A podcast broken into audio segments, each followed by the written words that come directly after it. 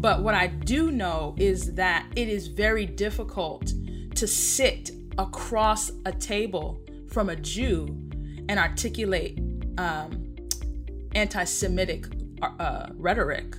I think it's, it's very difficult to sit across from a Muslim and, and, and continue to think that um, terrorism is at the heart of their religious uh, system. It's very difficult to sit with a Catholic and believe that all they are is a bunch of persecutors that don't know God.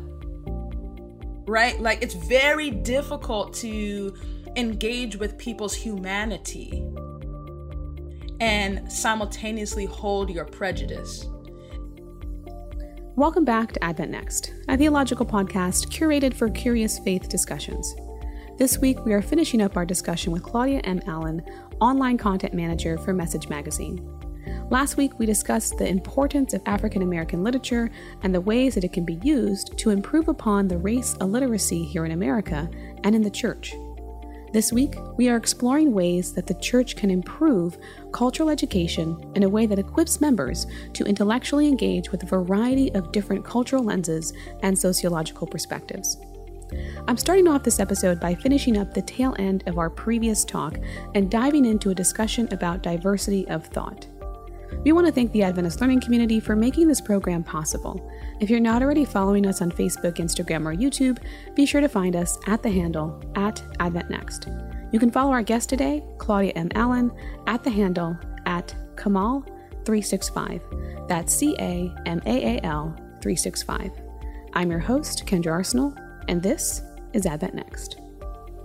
And I think that when we open up our educational curriculum and we let everybody in and we begin to kind of diversify not only our spaces, but what we are learning, it is then that you actually create a space where we can actually cohabitate, we can actually coexist, we actually can now tolerate um, and allow differing thoughts to come in simultaneously, right? Because we like to say that we are a diverse institution or a diverse entity, but are you really diverse if you cannot handle diversity of thought?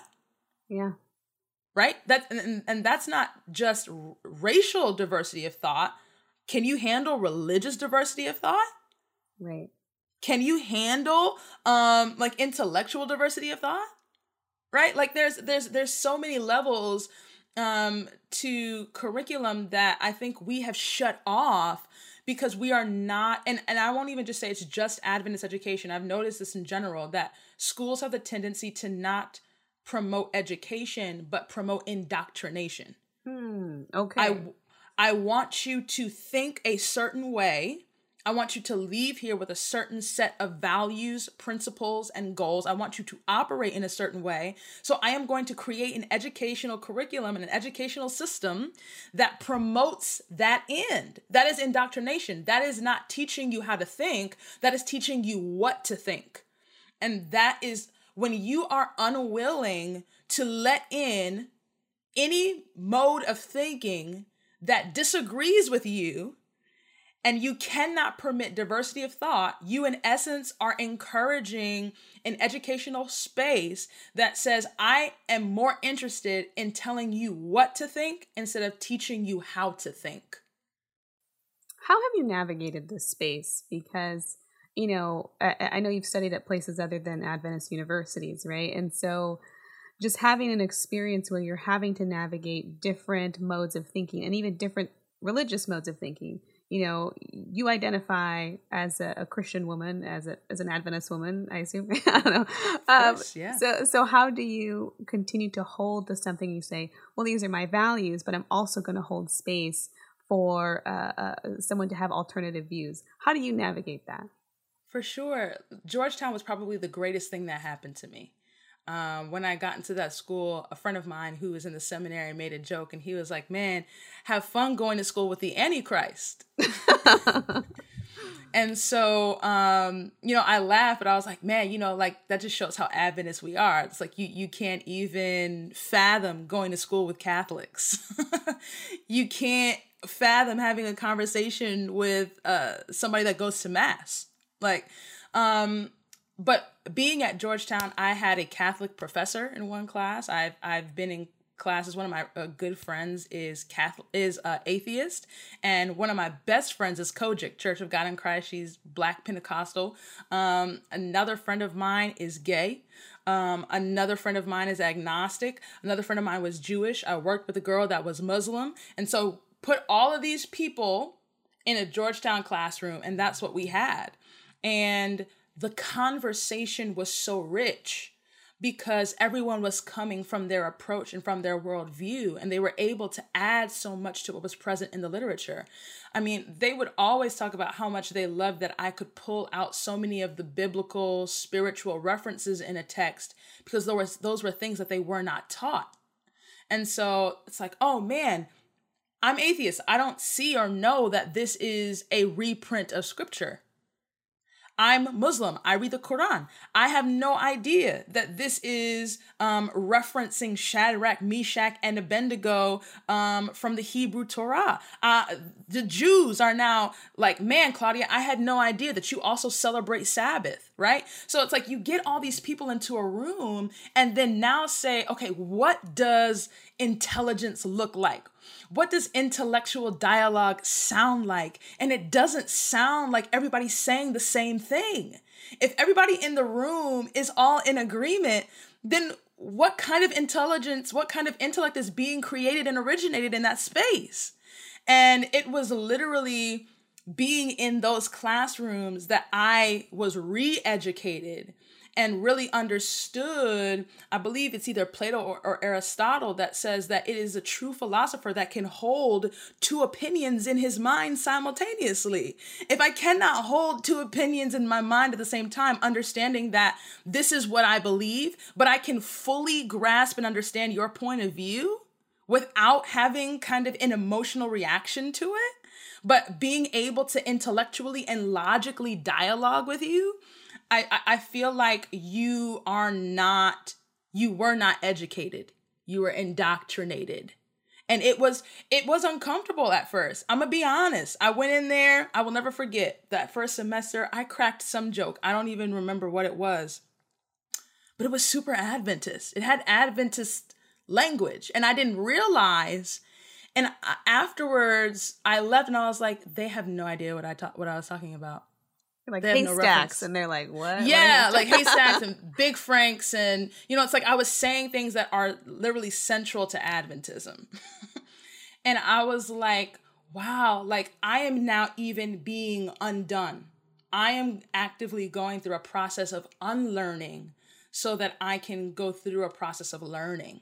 Um, and and I think that that is what so many of us need to do, and what I think both broadening and diversifying our our physical spaces, but as well as our intellectual spaces does for us because um, you put a Catholic, an Adventist, a Muslim, and a Jew all in one classroom, and and nobody cussed each other out. Nobody was yelling. Nobody was mad. Nobody got offended. We had a brilliant conversation. And I think that is what I think humanity hungers for. I think it is the superficial notion that racism can be solved through friendship and relationship and interaction is naive and it is insufficient. I will never tell anybody to go find a black friend and that will eradicate your racism. It's not possible. But what I do know is that it is very difficult to sit across a table from a Jew and articulate um, anti-Semitic uh, rhetoric. I think it's it's very difficult to sit across from a Muslim and and and continue to think that um, terrorism is at the heart of their religious uh, system. It's very difficult to sit with a Catholic and believe that all they are is a bunch of persecutors that don't know God. Right? Like it's very difficult to engage with people's humanity and simultaneously hold your prejudice.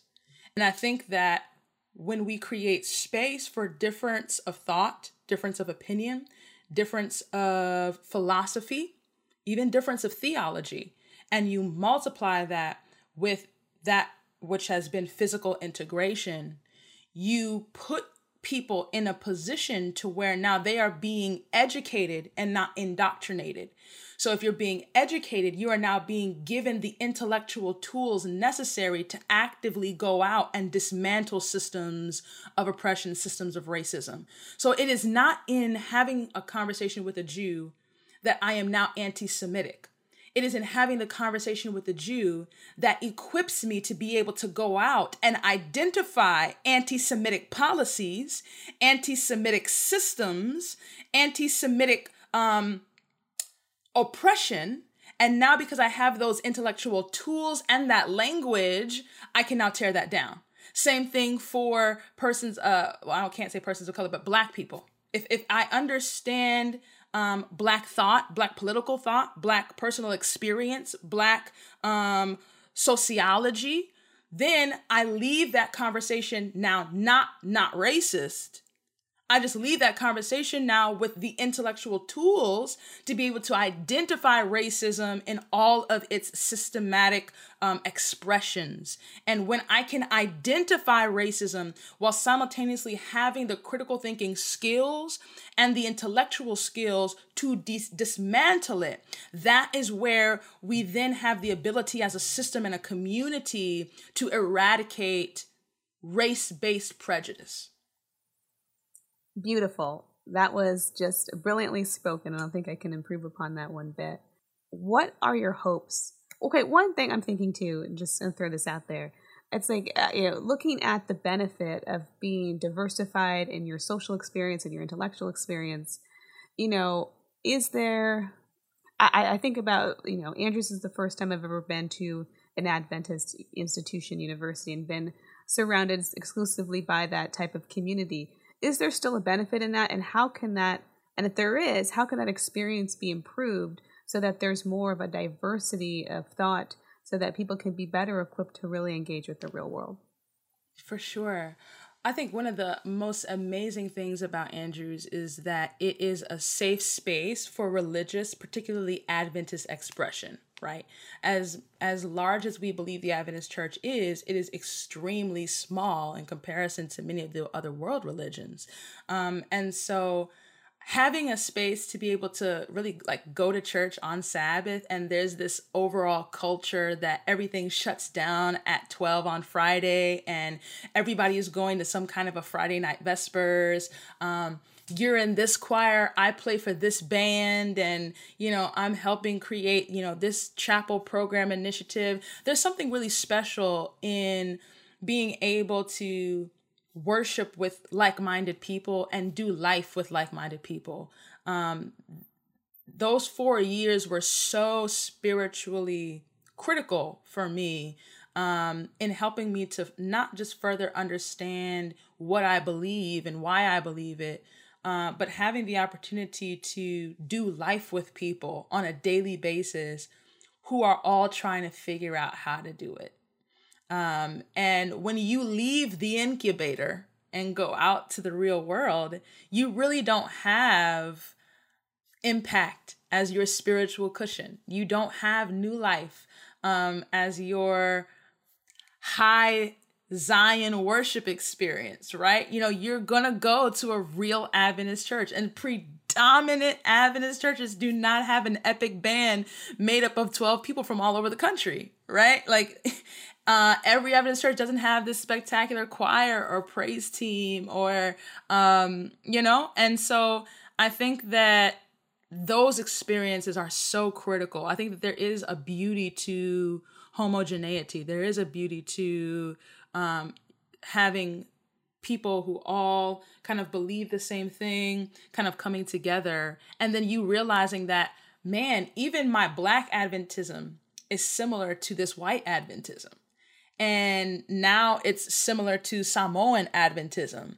And man i'm seeing how the samoans worship and it's got its nuances. It's a little different. And now i see how the uh malawians worship and it's got its nuances. It's a little different. And so we're all kind of like doing the same thing but not. And so there's something really beautiful about being able to see just so many people do the same thing um the same way but also in different ways You know, it's all on the same day. We're all having a potluck after the program. There was there was singing in all of the worship services, right? It just sounded differently. It was expressed differently. It looks different, but it's all the same thing. Um, and so I think that there's something really powerful about that. I think that where there needs to be improvement is that oftentimes we make the different modes of expression um, as side programming that you can engage in if you would like to. It's programming you have to take the initiative to find. If you are Samoan, you need to find the other Samoan Adventists at Andrews, and then they will direct you to the Samoan worship experiences on campus. Right?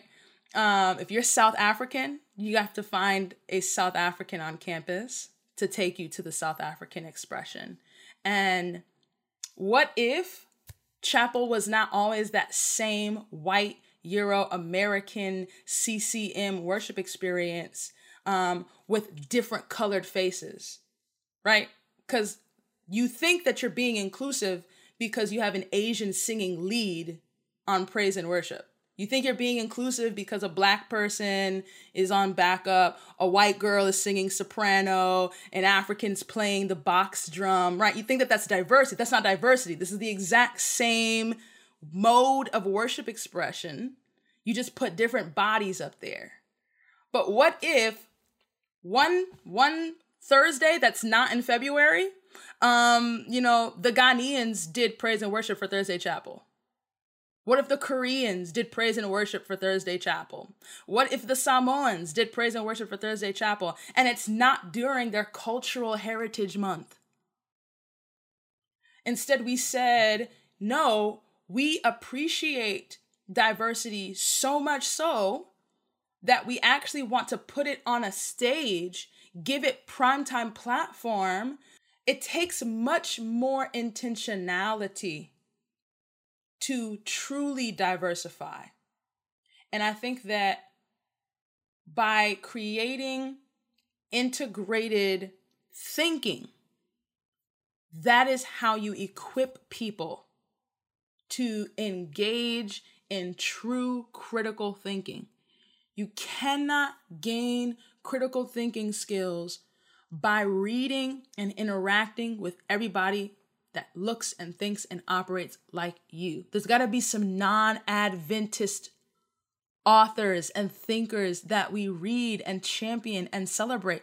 And if you disagree with something in the text, iron out why you disagree with it. Talk about why you disagree with it. Talk about why you feel like it is in conflict with, with, with your particular worldview. But to not read the text at all, I think is is foolish at the least, unwise. And I, I think that our, our our students and I think that our educational experience at Andrews would widen in such a beautiful way if diversity was not just something that we talked about um, and praised because we have um, differing bodies from differing countries coming onto campus, but instead we champion diversity of expression. We champion diversity in worship. We champion diversity in curriculum. We champion diversity in these very tangible and systematic ways. What would you say to somebody who wants to, you know, start an African American Studies minor at their college, or even here at Andrews, because you you pioneered it, uh, but then some of the faculty left, never really got off the ground. So if somebody wanted to resurrect that and try to get this instituted, what what what are some words of encouragement and what should they be doing? Man, so one of the things that I did first was I went to the bulletin, the school, the academic bulletin to identify what are the courses that are already being offered in various departments that have some kind of um, Africana basis within them. And um, once finding those, then you know I made a list, and then it's like, okay, now let's identify those professors. Are they still teaching these courses? Why? Why not? Etc. So I think that that would probably be the first area that I would go to because so many uh, Black faculty that I went to school um, with at Andrews are no longer there. um, I think that Andrews, unfortunately, is now in a position to where they would have to hire somebody. I think previously, um, that was one of the things that I was deterred from. In that, hey, Claudia, the less financial burden you can put on the institution to creating this, the more likely they will be to implement it, which is very true. That makes total sense. Um, particularly when you're thinking about a new academic program, it's like who's hiring a brand new person for this specific program, and we don't even know if there are any students that want to take it, right? So that makes perfect sense.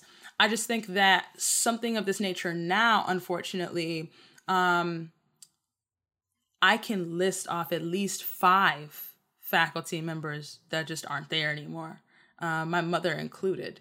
So um, I think that unfortunately, even with pulling the bulletin together, um, any student or, or faculty member that tries to kind of go in this route, I think is going to find themselves in a position to where we're going to have to find somebody to actually head up this center or program, minor, department, you know, whatever it kind of becomes um, right now. The other thing that I would encourage people to do is to make some kind of partnership or renew the partnership with Notre Dame. Notre Dame has a phenomenal African American Studies department. At the time, Dr. Hugh Page was the chair. Um, he, I don't believe, is even at that institution anymore, let alone in that position. But I do think that there is something critically important to um, the fact that that institution is only about 30 minutes away, 30 minute drive. And that is a major um, academic school.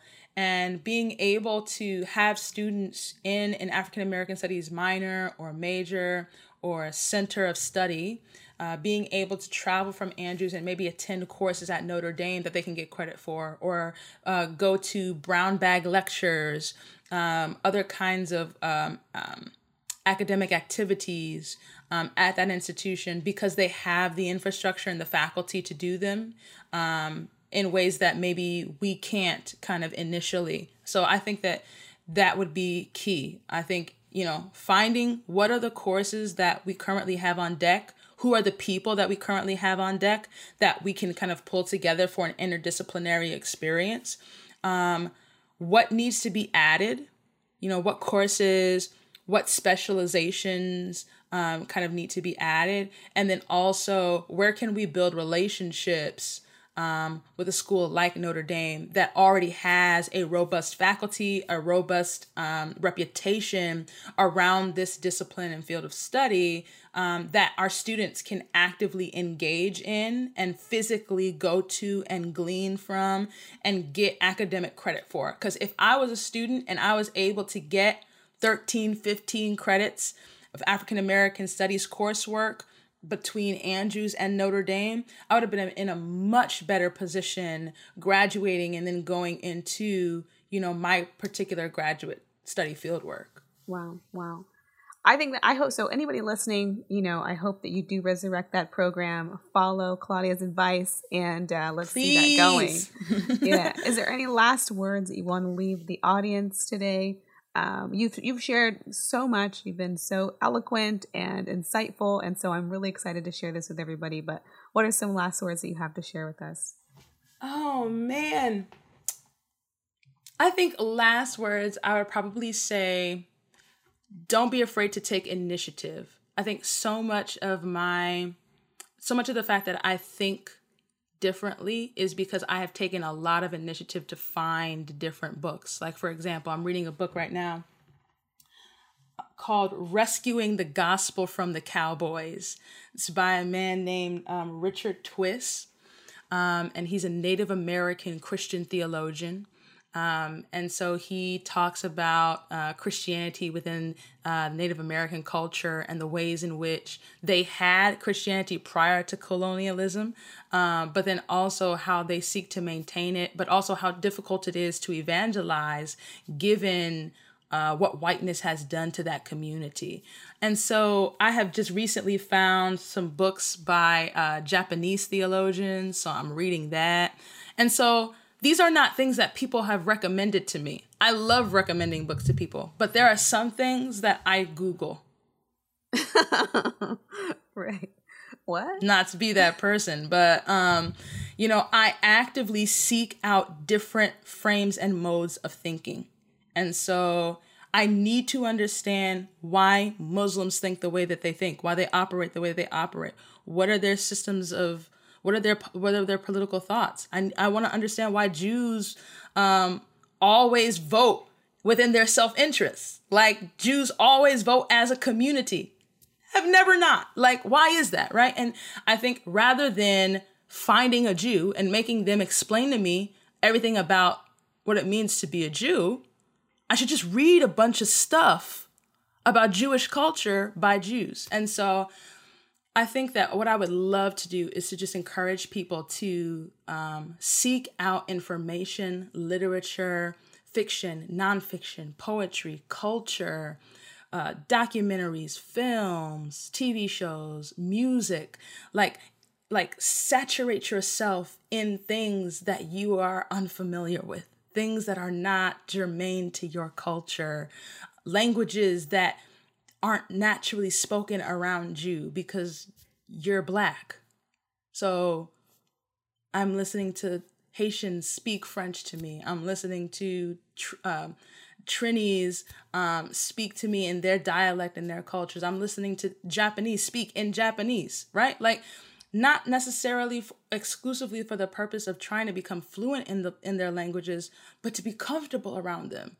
Just being comfortable around difference, being comfortable around, and then being intellectually comfortable around different thought. I can, can you read something, disagree with the book, and keep reading? right? It's it's an intellectual work that I think is so necessary that I I believe will do a tremendous work on our communities if more people do. So I think um, I guess what I'll call it is I want to I want to call people to radical reading I want I want to call people to to begin to read things that um, they have to seek in order to find um, things that they most likely might not agree with, things that they naturally wouldn't come in contact with, things that if you read it, you're not even going to understand it the first time. You're going to have to look several words up. You're going to have to understand the context. You're going to have to figure out how somebody can explain this to you. Things that are going to call for an intellectual rigor that you reading about yourself never brings about. Thanks so much for tuning in and being part of this conversation. I appreciate your feedback as well as suggestions for future episodes. Please join us next week as we discuss the theology and art of dialogue with a professor of ethics here at Andrews University. For a list of recommended readings, please check out last week's episode. They will also be listed in the description for this week's episode. We want to thank the Adventist Learning Community for making this program possible, as well as our guest, Claudia M. Allen. You can follow her at the handle at Camaal365. That's C A M A A L 365. If you're not already following us on Facebook, YouTube, or Instagram, be sure to do so at the handle at AdventNext. See you next week.